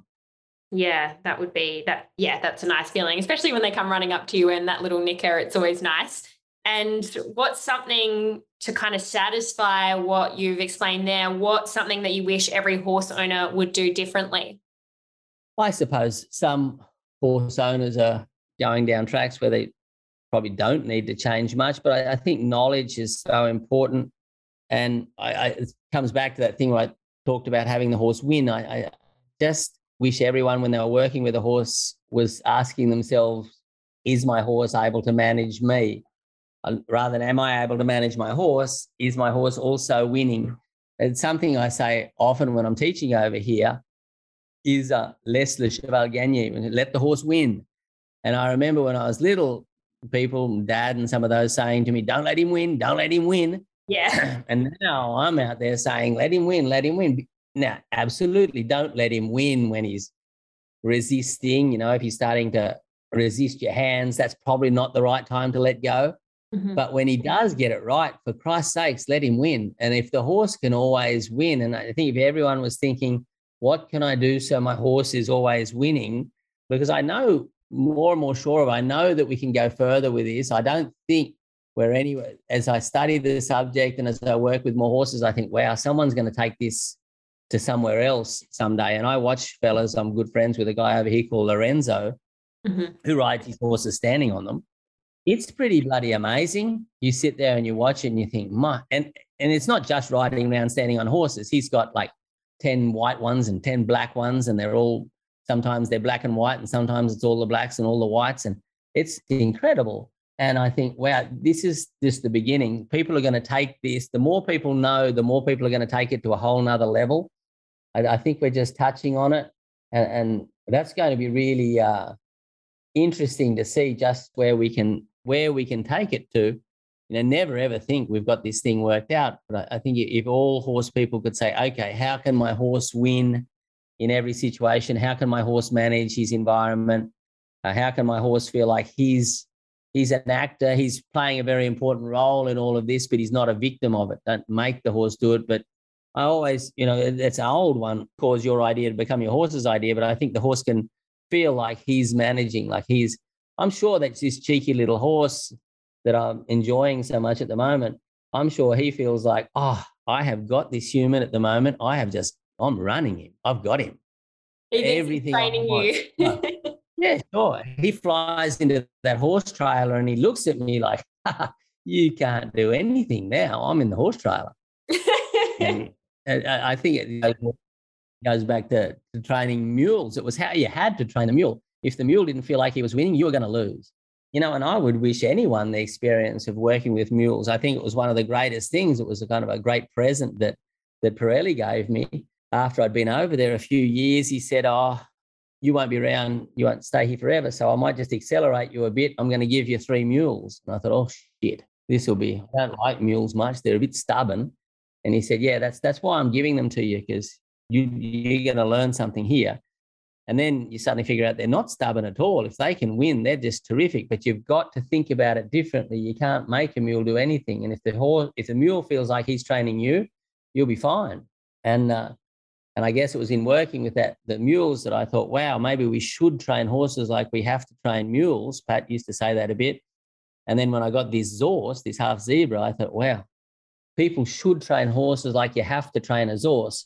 Now you really have to train a Zorse correctly. They'll they'll kill you. It's they're not doing it to be wrong. They're just so they, they just got half zebra in them. They're scared, and there's so many little things. And if they don't understand, they panic. So you have to be really, really clear and make it. And they just get relaxed. They get lovely and relaxed and calm and flat, and everything goes beautifully as long as you can explain things clearly, and as long as they feel like they can win. As long as there's always, I, I, I you know, I'm not a. No one's making me do anything. I can run this situation. I'm in control of my environment. I haven't lost control of my world. And, and uh, you know, if everyone could train as horse, if horses were like horses, I think we'd all be better horsemen. yeah, I've I've not really well, I haven't ever seen a horse really or worked with mules, but I've heard that they are a lot more challenging. And it's interesting, like when you're talking about helping your horse win, how would you say people can start to? I mean, it's probably like how long is a piece of string in terms of being a really open ended question, but how would you say people can start helping their horse win just from listening to today's podcast? I would say whenever you put a pressure on a horse, even I'm not just talking just physical pressure, but even emotional pressure, working at a distance or anything. But whenever you put pressure on horse, the horse has to have a solution. Never put a horse in a situation where he can't have a solution.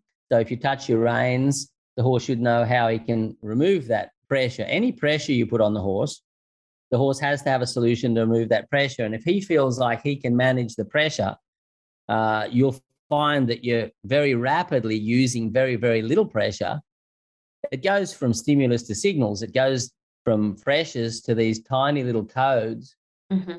It's, and I, I know you've no doubt experimented with it. Anyone that, that, that, that's passionate about this thing has people always say, oh, a horse can feel a fly. So you say, yeah, yeah, that's true. But how perceptive are they? Sometimes say, I'm doing demonstrations and sending out signals there to the horse, little codes, little, you know, move the shoulder across here or move that. But no one can see it. It's become totally invisible. And maybe I got a lot of flack over here about this whole horse whisperer thing. Oh, yeah, look at the horse whisperer. But I think if there is a metaphor for whispering, it's that. It's that you can remove, you can reduce pressures, you can reduce things so subtly that the crowd can't even see what you're doing. And good dressage, you know, I was watching some of the tests at the World Championships the other day, and when it's good, you don't see much. When it's bad, you see a lot. but when it's really good, and I've always, I, I was lucky. We did a demonstration once in in England, a demonstration, a sort of a, I don't know what you'd call it, a couple of days of working with horses in front of the public uh, over in the UK with Ray Hunt, and who came across with his young horses, Carl Hester. And it was just amazing. You've got a rough, tough cowboy, Ray Hunt, mm-hmm. and you've got Carl Hester, and they're talking about the same thing differently, but they're talking about the same thing, and you think, wow, this is amazing. Uh, it was a, it was a terrific experience, and uh, and and as I was listening to them and, and watching Carl work with the horses, I was thinking, yeah, he's really got that do less, get more thing working for him. I, I can't even see what he's doing. So I'm going to count counter down this center line and ask for a lead change. I said, I didn't even see what you did. And he said, No, you're not supposed to. No.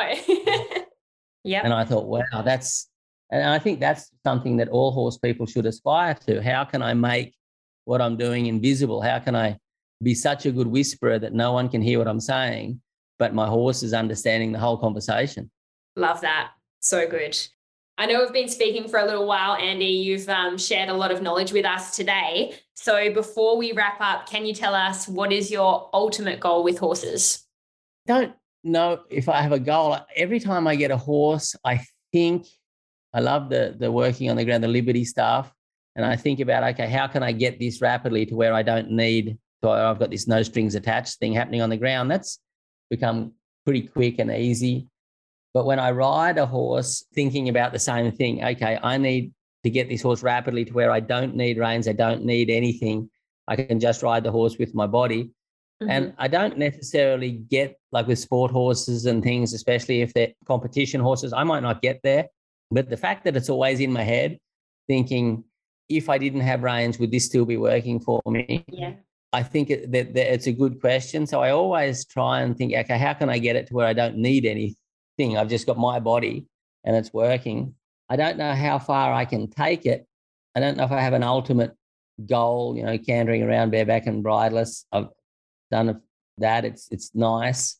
So I, I think the ultimate goal is to just keep going down this track because what I figured out is it just there is no end to it. I when I was little and I watched these fellas come over and start breaking in the horses on the family farm. I kind of admired them, you know, the these big, strong cowboy ringers and things, and they'd get on and things would buck about a bit and they'd have a bit of fun. And I thought, wow, when I grow up, I want to be a horseman. And people talked about it, like people like Maurice, Wright, I think they talked about it, even going back to that the movie, The Man from Snowy River, you know, to, oh, he's not a man, he's a horseman. And I thought, wow, when I grow up, I want to be a horseman. And I thought it might be some destination that you get to. One day you wake up and you say, I'm a horseman. But now I know that it's just, you're just never, ever going to get there. So I guess there isn't really an ultimate goal. It's just keep on keeping on, mm-hmm. understanding you'll never re- really get this thing. You'll never figure it out. But going down the track and trying to is pretty amazing. And, and, and being able to accept those things where you say, oh, shit, no, I didn't, I didn't get that part. I missed out on something there uh, you know, now I'm getting to a part where I wish someone would give me my 30 year old body back. uh, but I'm, you know, and I'm still, and I, and I, and it's good because it gives me motivation. I started learning to surf when I was 50 because it, it, it motivates me. I think I, I can't get this, I can't do this if I'm not still flexible and fit. I just mm-hmm. won't be able to do it. I won't. And if I let my body go, I can't do this. Mm-hmm. Uh, and it's the same with my horsemanship. It just, keeps me going because I think I can't, I have to, you know, stay, keep my mind under control, keep my body under control. I have to keep all these things going because I need these things to keep going down this track. And I just want to keep going down this track. Yeah. Uh, and I, I, think there is no end to it, but to just um, keep on keeping on. And I, I watch people that lose the passion, not in horsemanship, but these equitation teachers that stand in the middle of an arena and say, look forward, keep your back straight, heels down, thumbs Inside up. Leg, outside rein. oh my God. And and then and the fallout, the dropout rate, because you have to have a diploma over here to teach. So I know how many people go in to the become teachers, and I know how many are still teachers. And two thirds, like it's a two year course, a two year diploma to become an equitation teacher over here to be a riding instructor, you have to do this two year course. Mm-hmm. Most of them have gone, like 75, 80% of them, they're out within five years. They're not in it anymore. They're out, they're, they might be selling helmets or saddles, but they're out of it. Mm-hmm.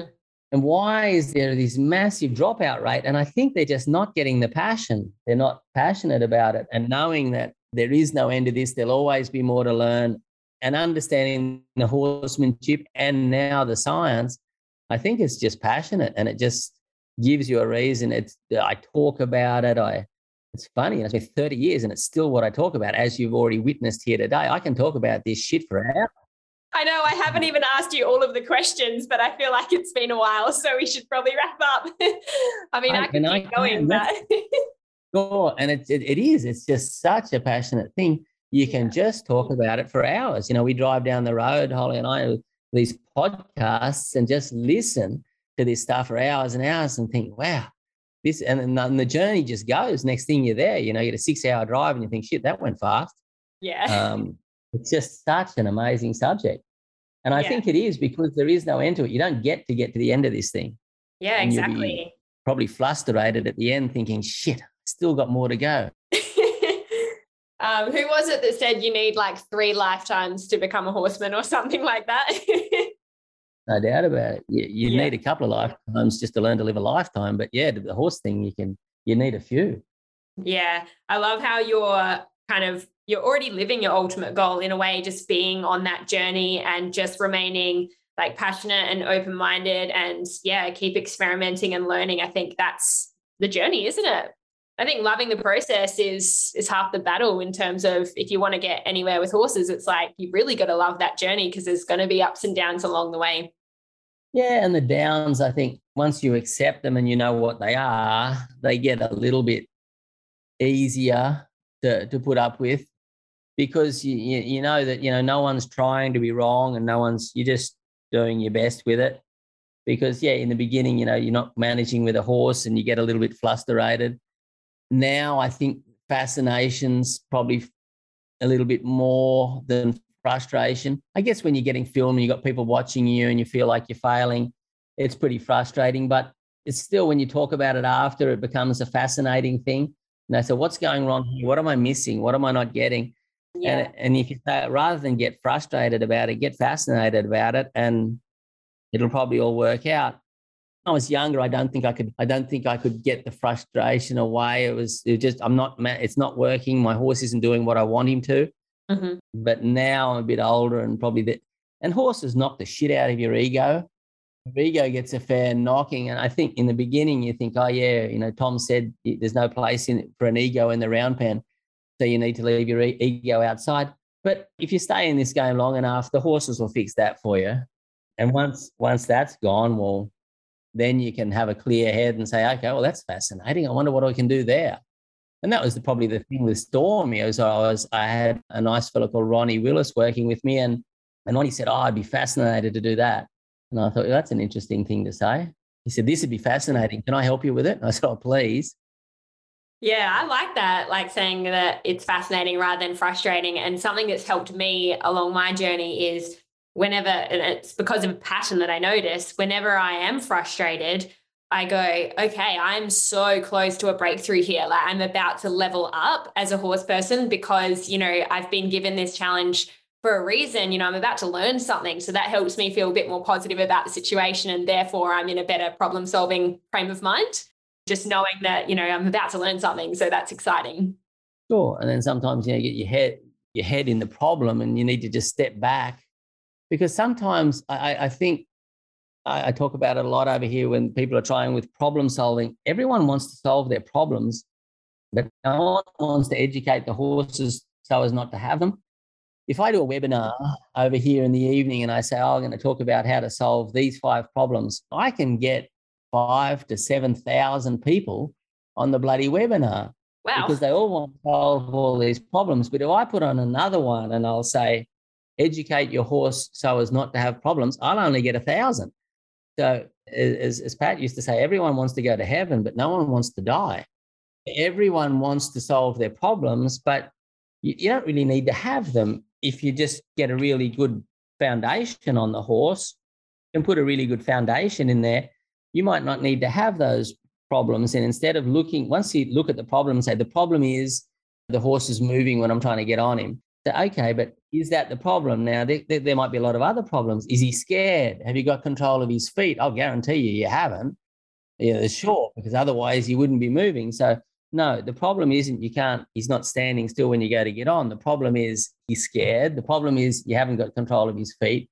The problem is he's concentrated on the outside environment. He's not concentrated on you. the problem, you know, there's probably 10 problems, but it's not the one you're working on. Yeah. But if you could, if you can fix the other 10, and and I love now solving problems without going to the problem. So well, let's let's fix this. Oh, you can't pick up his feet. Okay, well let's let's fix this without worrying about his feet for now.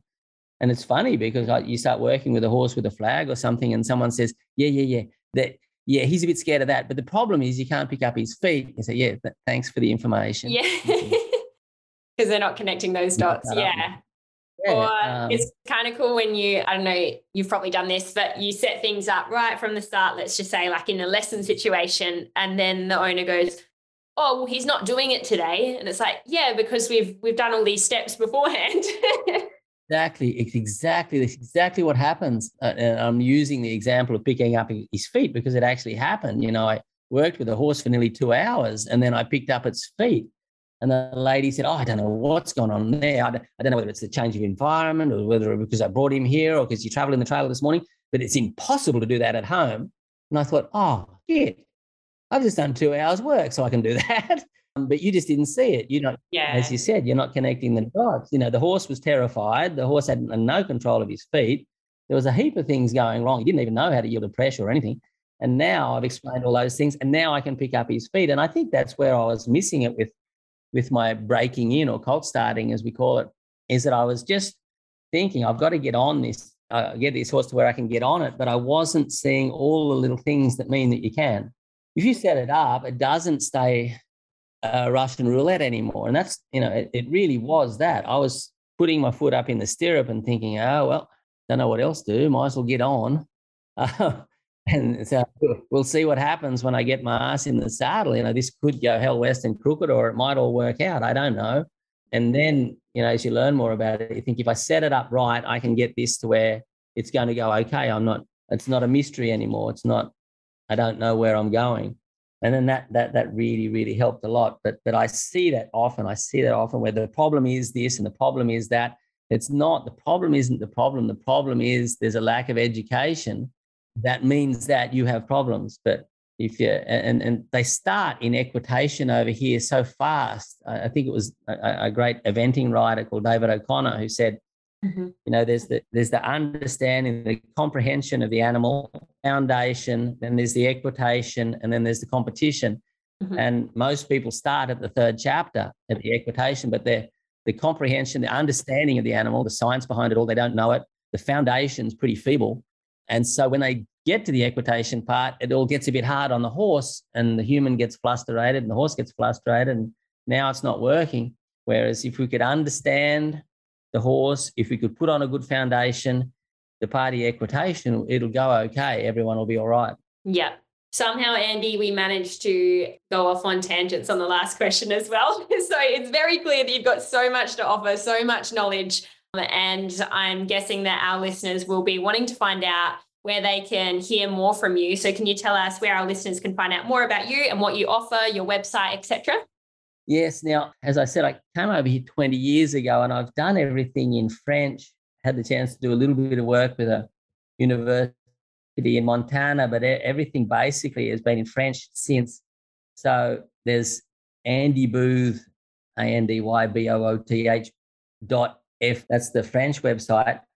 But knowing that most of you, being that I'm doing this in English, will be English speakers. And there is an Andy Booth official, which is a Facebook and an Instagram, but that's all in French. In English, there's a page. Is it? I think it's a Facebook page. Yes, it is. That's called Horseman Science by Andy Booth. Excellent. So I think the Horseman. It, it, there's a YouTube channel with that. I think the Facebook page which connect you to the YouTube channel. I do have plans I started up a horseman's club over here. And it was just as I was working with horses, I was seeing all sorts of interesting things, fascinating things. and and I and I said to Holly, can you film this? This is interesting. And she was filming it and I'd explain it. And then I ended up with like 150, 200 videos like that. And I started up this horseman's club. And it's been very, very popular over here. There's thousands of people into it. So I thought I probably should do that in English. Now I don't know whether I'll use some of the videos. Some of them are pretty good, so I think I might put a voiceover on them one day. But I have to bring. I think I'll, I'll bring out a sort of a, I suppose, Horseman's Club might might change the name of it, but I'll I'll definitely go somewhere with the whole English thing. I hadn't thought about it in the beginning. I was getting on my little horsemanship journey over here and thinking, well, it's pretty good in Australia and the States. It's, it's, it's into the culture. It's working out pretty well. But then when I got into the science of it, I thought, wow, there's not a lot of us. Like I looked at some of your stuff and I thought, well, that's that's good. There's not a lot, lot of people doing that, bringing the science and the horsemanship together. But I think there's such a big place for it that I might do something in English where I'll keep working on horseman science and say, okay, horsemanship's great. I love it. If you can understand the science behind it, you'll do it even better. Yeah, absolutely. I think that that is definitely much needed. And I'm sure lots of people who are English speaking would definitely be interested in that. So, yeah, I can't wait to hear about that in the future. Thank you again for coming on to the podcast today, Andy. You've brought so much knowledge and wisdom to the conversation. And I just love how you marry the natural horsemanship and the science worlds together. So, yeah, thank you again. Been a big pleasure. I hope it helps people out, leaves people scratching their heads because it's a, it's, a, a wonderful subject and it takes a lot of head scratching, but it's, uh, as I said, I think the great part is just never get to the end of this thing and, and, and keep that passion alive. And the more you stay fascinated, the less you'll be frustrated. And it's just, uh, it's such a fascinating subject, I think. And it, and it brings a lot of things to other places in life. It doesn't have to just stay in the round pen. I think anyone who's been down this track will say, wow, this doesn't just apply to horses. This applies to just about everything. Yeah. So it's a, it's a, it's a wonderful subject. It sure beats having a job. Yeah, exactly. And yeah, I, I, definitely agree. There's so many lessons I've learned through horsemanship that I'm like, oh, this kind of applies to another area of my life. How interesting. so Absolutely. yeah. Yeah. Well, thank you again, Andy, and um, we'll speak soon. Been a pleasure. Thanks a lot for that, Amalia. Thanks for listening to the Horsemanship Breakthroughs podcast. Make sure you hit the follow button so you get notified every time a new episode is released. And if you've learned even just one small thing from today's show, I would really appreciate if you could leave a review on Apple Podcasts or screenshot this episode and share it on social media. You can connect with me on Instagram at Amalia underscore horses or my website amaliadempsey.com, where you can find free resources to help you on your horsemanship journey. That's all for today. Thanks for being here. Remember to train with kindness and ride with excellence, and I'll see you in the next episode.